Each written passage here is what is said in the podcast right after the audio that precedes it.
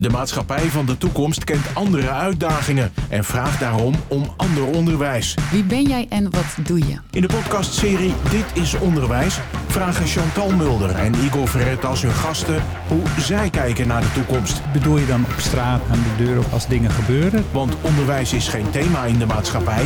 Onderwijs is de maatschappij. Welkom allemaal bij een nieuwe aflevering van Dit is Onderwijs. Zoals altijd hebben wij weer een interessante gast in de studio. En vandaag is dat Hans. Hans, wil je vertellen wie je bent en wat je doet? Ja, ik ben Hans van Bekem en ik ben algemeen directeur van School aan Zee Den Helder. Heel kort. Ja, dat is heel kort. Je Ja, wil- Hans, wat doet een, welkom. Wat doet een algemeen directeur van School aan Zee Den Helder? Een algemeen directeur ja, die werkt samen met een, eh, nou ja, in dit geval een compact managementteam om 2200 leerlingen te bedienen van eh, VMBO basis tot en met gymnasium. We hebben alle smaak in huis en wij verhouden ons tot onze partners in de maatschappelijke omgeving op allerlei manieren. En eh, Dat, klinkt fantastisch. En Scholen aan Zee, wa- wat zitten daar voor scholen bij? Nou ja, School aan Zee is, een, is eigenlijk 15 jaar geleden of 16 jaar geleden ontstaan vanuit uh, Etty Hillesum College in Nieuwe Diep. was vrij versnipperd. Hmm. Eh, en uh, het college van bestuur heeft destijds besloten om dat samen te voegen tot één En- en- aanbieder. en is er dan een HAVO, een VWO? Ja, alles en- zit erin. en- Alles in, in één. we hebben, ja, alleen geen praktijkonderwijs, maar daar werken we wel in projecten mee samen. Mooi, mooi. En jullie bedienen. Mooi woord. Ja, bedienen vind ik inderdaad een hele mooie benaming. Wat ik ook wil benoemen hier is dat wij schakel aan zee hebben. Dus wij zijn specialist in NT2-onderwijs. Wij bieden ook onderdak aan honderden vluchtelingen. En we hebben sinds vorige week twee klassen vol Oekraïense kinderen erbij. En wij zijn helemaal ingesteld op improviseren Ja, om die doelgroep te bedienen. Dat is een van de vele dingen die we doen. Geweldig. Actueel. Ja, ja heel actueel inderdaad. We hadden het erover dat deze aflevering wordt uitgezonden op 5 mei aanstaande. En dat is wel een... eh, En Chantal, ik zie aan jou dat bevrijding een heel andere kleur krijgt. Ja, het is een eh bijzonder bevrijdingsfeest tussen aanhalingstekens dat we gaan vieren. Ja, ja. goed. ehm, zoals altijd willen wij jou graag even wat stellingen voorleggen. Ja, Of je daar kort op wil goed. reageren. En dan gaat Igor het gesprek met jou daarover aan. Ehm, wat is volgens jou het doel van onderwijs? Het voorbereiden van kinderen op de wereld die komen gaat. Ook mooi. En eh, waarbij vanzelfsprekend een stukje kwalificatie eh, hoort. Hè, want dat, zo hebben we dat afgesproken met elkaar. Er Ja. moet geleerd worden. De, de cognitieve ontwikkeling staat voorop. Maar daarnaast is er natuurlijk ook sprake van persoonsvorming. En dat je jezelf leert afvragen: wat ben ik, wat, wie ben ik als burger in deze maatschappij? En hoe zit de wereld in elkaar? En wat is mijn rol daarbinnen? Precies. En toevallig ook nog een Ja. stukje persoonsvorming erbij. Vanzelfsprekend. Ja, dat zijn wel de drie grote domeinen Ja, de waar... drieslag van Bista, iedereen eh, babbelt erover. Maar Ja. feitelijk gaat het gewoon om keihard cijfers halen. Ja. Mensen en Ja. kinderen subjectief af. of- Mens, mensen die denken, waar gaat deze podcast over? Bista, subjectificatie. Ach ja. Wa- Wat eh, kunnen we er straks eh, in gewone mensentaal... eh, we gaan het Jawel. vertalen. We gaan het Drie- vertalen. We gaan het gewoon vertalen. Ja, maar goed. Vind je, eh, sorry, wat is het belangrijkste dat jij zelf op school hebt geleerd? Je bedoelt mijn eigen carrière. Het Ja. is, Yes. Moet je je voorstellen, ik ben in een volksbuurt in Den Helder opgegroeid. Tussen, laten we zeggen, de mensen. Daar moet je je redelijk manifesteren op straat. Mhm. Ik had niet fysiek overwicht, dus ik moest wel mij redelijk staande houden met grappen en grollen. Voor de luisteraar, Hans is geen twee meter. Precies. En dat was toen ook nog veel kleiner. En, eh, en op school, het belangrijkste wat je hebt geleerd is dat je je staande houdt in groepen. Ik, als ik daarna terugdenk, dan is het gewoon de basisschool was in diezelfde buurt. Ja, Ja, dan moest je je positie verwerven. En dat heeft niks met leren te maken. Sterker nog, als jij het beste van de klas was, was dat dan niet bepaald een positieve eigenschap. kreeg Maar- je niet meer status van? Nee, zeker niet. Dus, eh, en zo heb ik in al mijn school, mijn hele schooltijd eigenlijk, eh, meer ben ik gefocust geweest op mijn groepsgenoten en mijn klassen en op Ja. het schoolplein. Ik was daar veel, vond ik veel interessanter. Daar, daar, daar vond de echte ontwikkeling plaats in mijn beleving. Precies, het, het socialisatiestuk Yes. misschien. Ja, Yep. ja. Ehm, vind jij misschien wel daardoor dat eh, leren leuk moet zijn? Daar heb ik over nagedacht. Leren leuk. Ja, leuk zeg je voor een IKEA-kastje. Leren is natuurlijk niet altijd leuk. Eh, het is, het- soms moet je een. Kijk, het gaat om grenzen oprekken. Eh, in eerste instantie is het niet leuk om een taal te leren sec. Maar als je op de camping komt daarna en je kan die taal ook daadwerkelijk gebruiken, Ja. dan denk je, hé, hey, met terugwerkende kracht was het toch wel fijn dat ik die les heb gehad. Hetzelfde geldt voor muzieklessen of, of sporten. Touwklimmen is niks voor mij. Maar als je het eenmaal kan en je hebt een succeservaring, dan is dat toch wel heel erg leuk. Ja. Eh, leuk.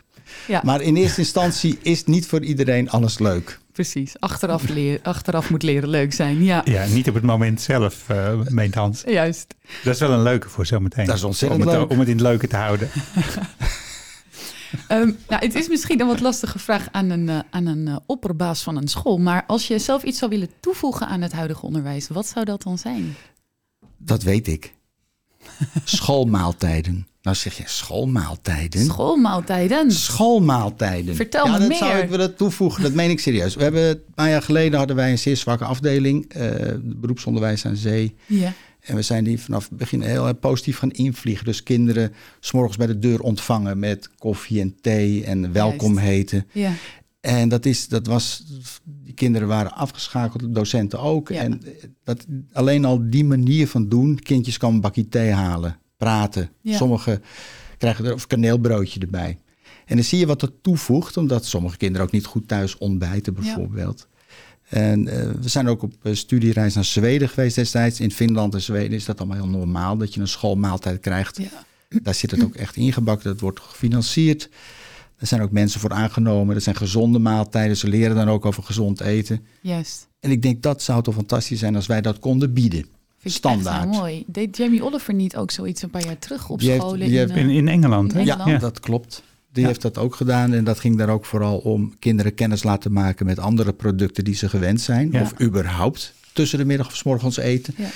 Eh, dus daar heeft het ook een opvoedkundig effect. Nou, ik moet zeggen, ik zie ook op, eh, op LinkedIn weer van dat soort geluiden ook rondgaan. En ook organisaties die, die bijna belangeloos dat al aanbieden. Dus het is wel weer een eh, beweging die gaande is. Ja. Nou ja, je kan het belangeloos aanbieden. Je kunt natuurlijk met je plaatselijke eh, supermarkten, die sponsoren het schoolontbijt bijvoorbeeld. Eén keer per jaar is er de dag, dag van het ontbijt. Dat, dat kan allemaal wel, maar ik zou het vaak, graag structureel zien. En dan tussen de middag met z'n allen. Precies. Ik heb het in Zwe- Zweden meegemaakt. Daar staan altijd de hele dag door zo'n grote rol knekkenbroodjes, vers Ja. water, thee. De kinderen, kinderen kunnen dat de hele dag pakken. Maar Ja, tussen de middag worden de salades, alles wordt lekker opgediend. En dan En eten, wat doet het echt? Wat, doet het echt? Du- du- Dus je, je zegt, nou, een beetje gezond gedrag. Wat, wat is goed eten, wat is niet. Maar zit er nog iets achter waarom Nou, je zo zit graag zou willen? Want er is heel veel... Onderwijs is heel breed. Jij zegt die maaltijden. Wat gaan die doen? Samen eten. De docenten en leerlingen aten daar samen in één ruimte. En wat het was een hele nog? gemoedelijke sfeer. Wat Eh, weerhoud je dan? Samen een, eten? een stukje financiering. We kunnen dat nu lokaal en plaatselijk inrichten, maar daar heb je toch wel echt mensen voor nodig die daar dagelijks voor zijn. Ja. En je hebt dat, dat kost zoveel per persoon. En dat lukt gewoon niet om je met de huidige financiering, eh, om dat rond te krijgen, structureel voor alle leerlingen. Het gaat echt wat doen, ook in het sociale. Leerlingen, Absoluut. leerkrachten eten. En Ja. zo. Wordt een beetje En we- we- gemeenschap, zie ik voor me. Ja, ik vind het een geweldig initiatief. Ja. Ja, Chantal, Ja. jij, jij werkt ook op een eh, voortgezet onderwijsschool. Zie jij het gebeuren bij jou? Ehm, ik weet wel dat wij zijn al bezig met een gezondere schoolkantine. Eh, maar dan blijft het heel erg van de leerling afhankelijk of je daar wel of niet op ingaat. Ja. Ehm, en ik geloof inderdaad dat samen eten is een van de meest sociale gebeurtenissen die er maar zijn. Dus als je Ja. dat samen kan doen en daardoor de algehele sfeer in de school kan verbeteren, vind ik fantastisch. Nou ja, er wordt nu gesproken over de Rijke Schooldag. Hè. Dat staat ook in het eh, regeringsprogramma, de Rijke Schooldag. Dan, dan heb je aan de randen van de dag een stukje opvang, huiswerkbegeleiding gratis. eh, Wat extra keuzemogelijkheden in sport, cultuur Mhm. en misschien techniekprojecten, robotica en dergelijke. Kijk, als je, als je gaat naar een school die open is van 8 tot 8 bij wijze van spreken. Wat Ja. bij ons altijd wel in het achterhoofd zit als een wens. Omdat we in Den Helder natuurlijk ook een vrij gesloten gebied hebben. Dat kinderen Hmm. Na school ook door kunnen gaan naar de ver- sportvereniging en dergelijke. Dan is dat een heel mooi, eh, mooi onderdeel van dat plaatje. Super Het is interessant. bijna twee schoolmaaltijden. Ja, maar ik denk niet dat je kinderen. Het is al lip dat je ze dus. Dat ouders ze 's morgens ze gaan om half acht naar school. En we zien je vanavond om half negen weer terug. Nou ja, de dag van heel acht veel ouders acht. vinden ja. dat zeer wenselijk. En die willen zelfs daar een kostschool van maken. Maar dat is dan ook. Net een brug te ver. Ja. Bed Ja. and breakfast aan zee, zeg maar, eh, kan het Oh, ook nog worden op heel termijn. mooi. Ja. Ehm, superleuk. Nou, dit gaan we dus sowieso doen. Eh, in ieder geval in eh, Den Helder, maar ik denk overal. Eh, maar dan moeten we misschien ook stoppen met iets. Om het een beetje in balans te brengen. Ja, Waarmee? stoppen met iets. Stoppen met iets. Ja, daar zijn de meningen erg over verdeeld. Ik denk het stoppen van, eh, laten we zeggen, het diploma-gericht onderwijs, met name voor VMBO-HAVO. En daar zou ik willen zeggen van, Ik ga je er zo op vragen. Ja. Ja, heel dat graag. vind ik zelf, Ja. eh, Ja, ik dat ben zou, benieuwd. zou enorm veel, eh laat ik zeggen, ik denk na in kansen, waar gaan de kinderen later aan het werk, waar is behoefte aan in de maatschappij, wat is, wat is. Ja. nou, waar gaat het nou werkelijk om? Ik Ja. snap je. Dat sluit misschien ook wel een beetje alles, aan ja. op de volgende. Het indelen op basis van een gemiddelde zorgt voor een tweedeling in de maatschappij. Wat vind je?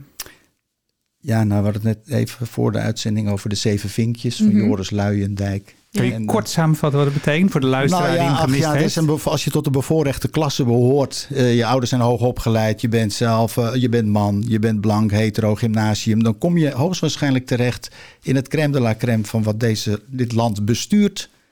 Ja. En eh, heb je een van de vinkjes niet, dan worden je kansen op dat soort posities steeds kleiner. Ja, dus per, per En- eigenschap of afkomst eigenlijk geeft hij een vink aan. Zeven Ja. vinken is het hoogst Nou haalbare. En hij was vorige week op school. Een lerares had hem uitgenodigd om zijn boekenweeklezing te houden voor kinderen, met name van HAVO-VWO bovenbouw, waren daar aanwezig. Ja. Er waren 60 leerlingen. En dat was heel indrukwekkend, want Ja. hij ging de dialoog met die kinderen aan. Hè? Wat dat betekent. En hij had het ook over hoe erg het is dat we hebben over laag opgeleid, hoog opgeleid. Ja. Laag is al een kwalificatie van Ja. jij bent laag. VMBO heeft een laag imago. Terwijl het niet door blijkt te dringen dat de stukendoor en de elektricien op dit moment net zoveel verdienen of meer dan een advocaat. Ja, En daar is een, precies. dus eh, dat zijn interessante wetenswaardigheden. Het is ook, hij zit natuurlijk in Joris Luijendijk in een reflectief stadium. Hij vraagt zich af, ja, ik, moet ik me daar schuldig over voelen? Ik, ik maak nooit discriminatie mee. Hmm. En wij hebben heel veel kinderen op school die gediscrimineerd worden. Om hun niveau, om hun afkomst Ja. en dergelijke. Ja. En dan merk je dat er een tweedeling is in de maatschappij. Dat is hetzelfde met, nou ja, het selecteren van kinderen. Als ze twaalf worden, word je in een gerangschikt. En je ontmoet op de sportclub, dus lopen de niveaus uiteen. Je kan voetballen met jongens, eh, die Juist. zitten op het gymnasium. En Ja. die zitten... eh, Gaat het allemaal door elkaar? Ja. Loopt allemaal door elkaar. In de, Ja. En dan opeens word je in een mal geplaatst en daar moet je op Da- door. dan ga ik hem toch even doorpakken. Dat Ja. diploma-gericht onderwijs, die vorige vraag. Ja. Le- leg eens uit, wat is je idee? Je zegt VMBO, HAVO, moeten we daar nou... Hoe, hoe Er zit dat? zijn al met- mogelijkheden hè, om van via het VMBO het MBO te halen. Dan ga je richting Hmm. een startkwalificatie naar het MBO. Die mogen, maar die, die zijn nog niet optimaal uit, uitgenut, denk Ja. ik. Maar ik kijk ook naar onze havisten. Velen zullen, die gaan toch uiteindelijk naar het MBO of HBO. En dat is Ja. praktijkgericht onderwijs.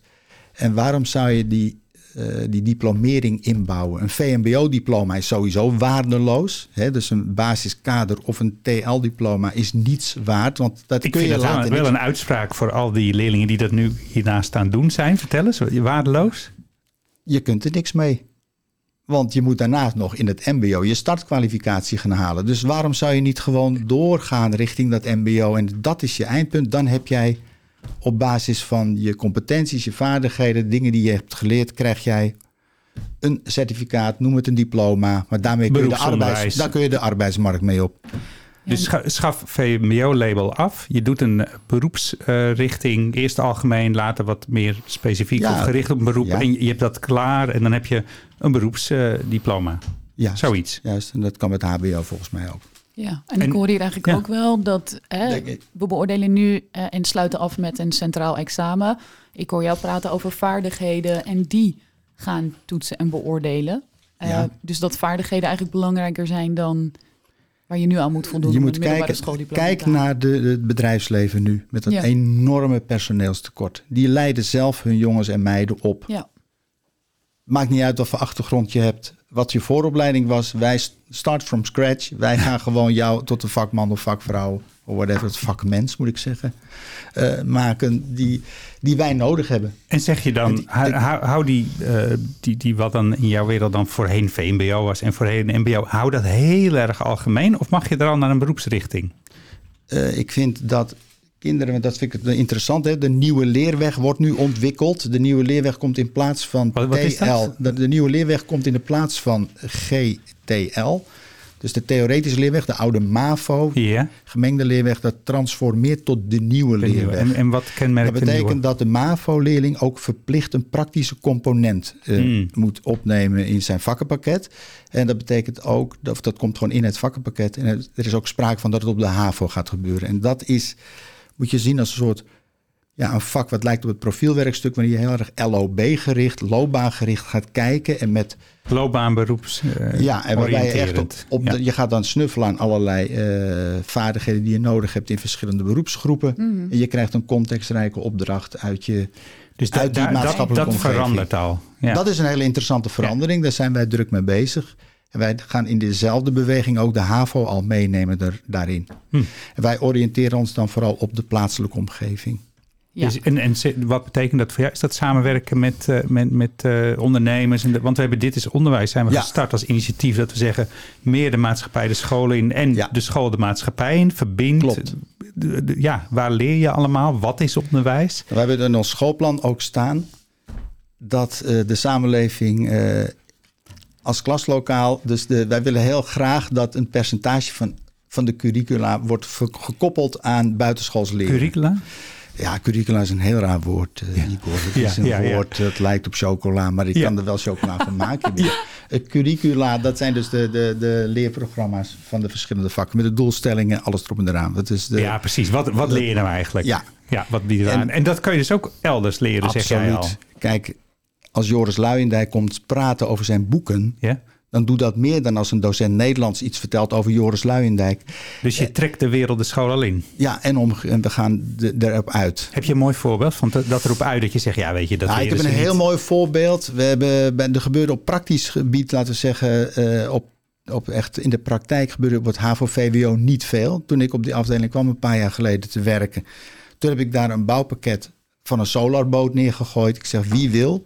Solar, Nou, er is een zonne-energie Solarboot, ja. Dat is, eh, en dan kom je in een solarboot team en dan Oh, kun ja. je wedstrijden Oh, doen. En dan een groep van acht VWO's ging er helemaal op los in hun vrije tijd. Die hebben die boot helemaal gebouwd. Ze hebben hem laten sponsoren. Ze hebben er uiteindelijk zelfs een waterstofmotor ingebouwd. Ze hebben meegedaan aan wedstrijden.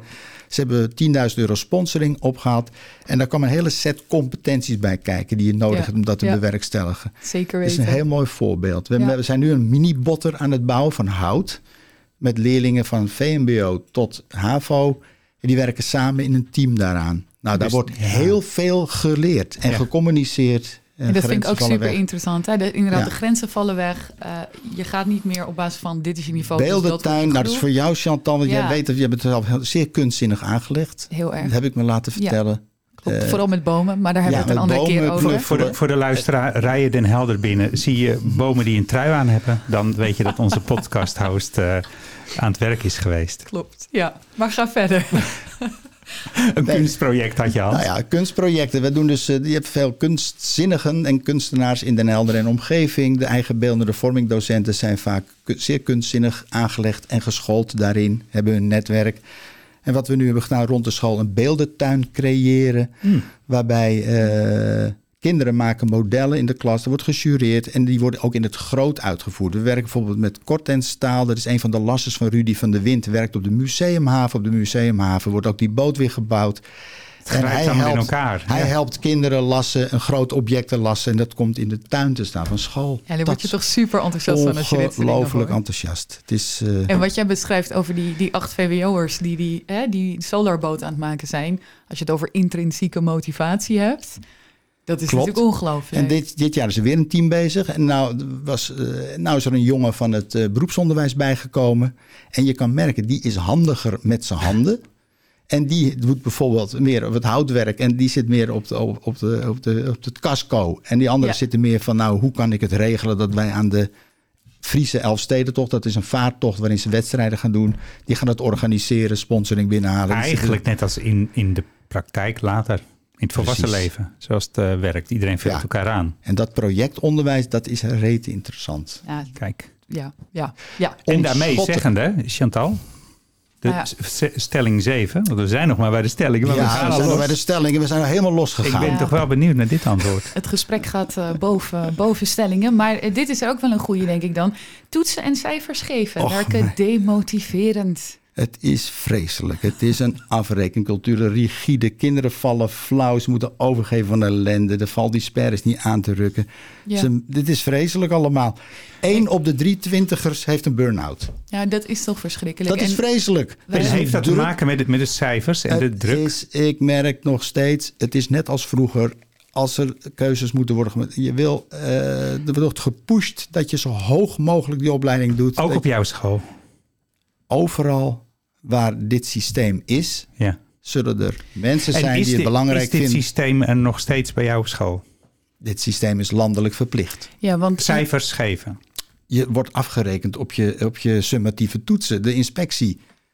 Kijk eens naar het inspectiekader. Als we wordt nou aan- in jouw hart kijken, Ik heb volgens mij net al een inkijkje een gegeven. groter inkijkje. Wat, wat gaan we nou met die, met die cijfers doen? Die ene op de Dus drie cijfers, van je- twint- er van moet- mensen van 20 die een burn-out hebben. het wordt heel persoonlijk nu ineens. Dat wordt heel gesprek. persoonlijk. Ja. Het wordt, eh, nee, maar kijk, er moet ook wel geselecteerd worden. Niet, iedere, niet iedereen is geschikt om de opleiding geneeskunde in te gaan, laten we wel wezen. Er, Mhm. moet, er moet wel ergens een lat worden gelegd om nou, op, vooral op universitair niveau door te stromen en ook andere opleidingen. Dat is dat je je meetmomenten summatief hebt. Summatief bedoel je mee? dat is, de- voor dat voor is iemand die, lekker Dan- met een biertje op bevrijdingsdag in de tuin ligt. Die Ja, die zit te denken, dat ga ik summatief. Ik ga die podcast nog een keer luisteren, Ja. want dit is ongelooflijk interessant. Dat is, gaat om certificeren of selecteren. Je, je moet mensen op een gegeven moment even doormeten. Wel, Wat is je taalniveau? Ja. En daar kun je een cijfer aan hangen. Die Ja. cijfers die heb je een landelijke benchmark kun je of eens kijken hoe je zit. Dat is wel interessant. Eh, dat is Maar moet dat iedere week? natuurlijk niet. Dat moet je periodiek doen. En het belangrijkste is dat je leert als jij een oefentoets maakt en je ziet wat je fouten zijn, dat je een gesprek krijgt van waar, waar zitten mijn verbeterpunten. Op een andere manier. En dan ben je formatief aan het evalueren. En mag dat al in jouw scholen? Dat mag overal. Doen ze het al? Wij maken stappen, maar dit is, eh, we hebben sowieso toetsbeleid geformuleerd. Want je moet een visie op toetsen hebben Ook dan. nog. Je Ja. moet overal een visie op hebben, anders kun je het waarom niet uitleggen aan de mensheid. Nee, maar waar, waar het op neerkomt, jij voelt je dus best wel beperkt door de van overheidswegen uitgezonden eh, eh, beperkingen eigenlijk. En als jij het onderwijs zelf zou mogen inrichten, dan zou je het dus veel meer doen op de manier die je net schetste.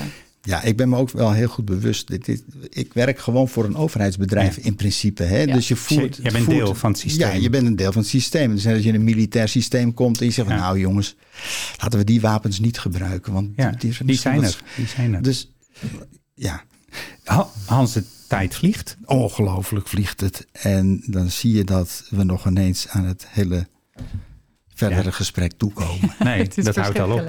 Ja. Du- Dus eigenlijk concluderend, leerlingen worden prima voorbereid op de uitdaging van de toekomst. Eigenlijk onze achtste stelling.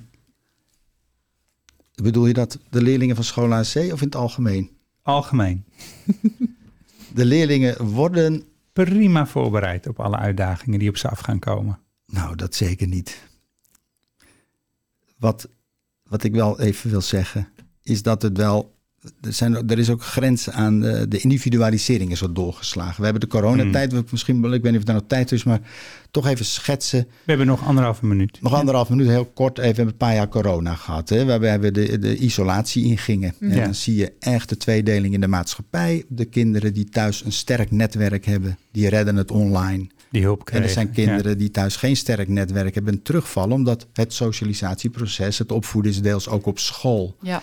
En eh, dat is wel, eh, dat heeft al zijn sporen achtergelaten. Nou, Ja. bijzonder hoe het zo uitkomt, want eh, ik heb een, een quote uitgekozen voor vandaag. Oh, Een korte, want anders wordt Igor boos op mij. aha. Ehm, en die zegt: eh, zelfstudie is, geloof ik stellig, het enige soort onderwijs dat er is. De enige functie van een school is om zelfstudie makkelijker te maken. Wat vind je daarvan? Dat is een hele mooie quote. En in sommige gevallen van leerlingen kunnen dit wel aan. Als ze gemotiveerd genoeg zijn en ze zien het, het nut ervan in. Motivatie. Motivatie, intrinsieke motivatie. Maar er zijn ook kinderen die dat niet bereiken en die zul je moeten leiden. Precies. En Want- ik, ja, ik wil hem toch even nog, nog pakken. Hij, die intrigeert me. Aan het begin zei je van... Het doel van onderwijs is leerlingen voorbereiden op een wereld die komen gaat. Maar als ik jou hoor vertellen, dan is die wereld al lang aan de gang. Dan word je niet alleen maar voorbereid, maar zitten ze er al middenin. Pakken ze al van alles mee. Zie je Ja. een soort ja, parallele lijn daarin?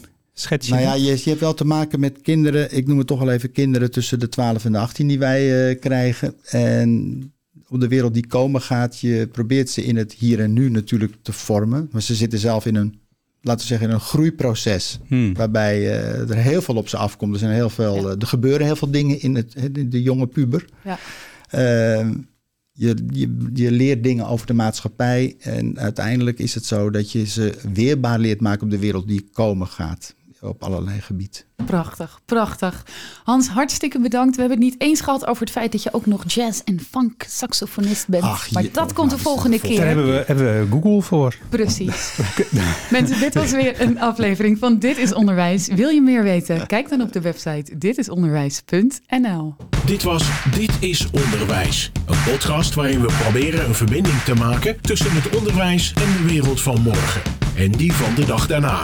Dit is Onderwijs is een samenwerking tussen SAX en Streekstad Centraal.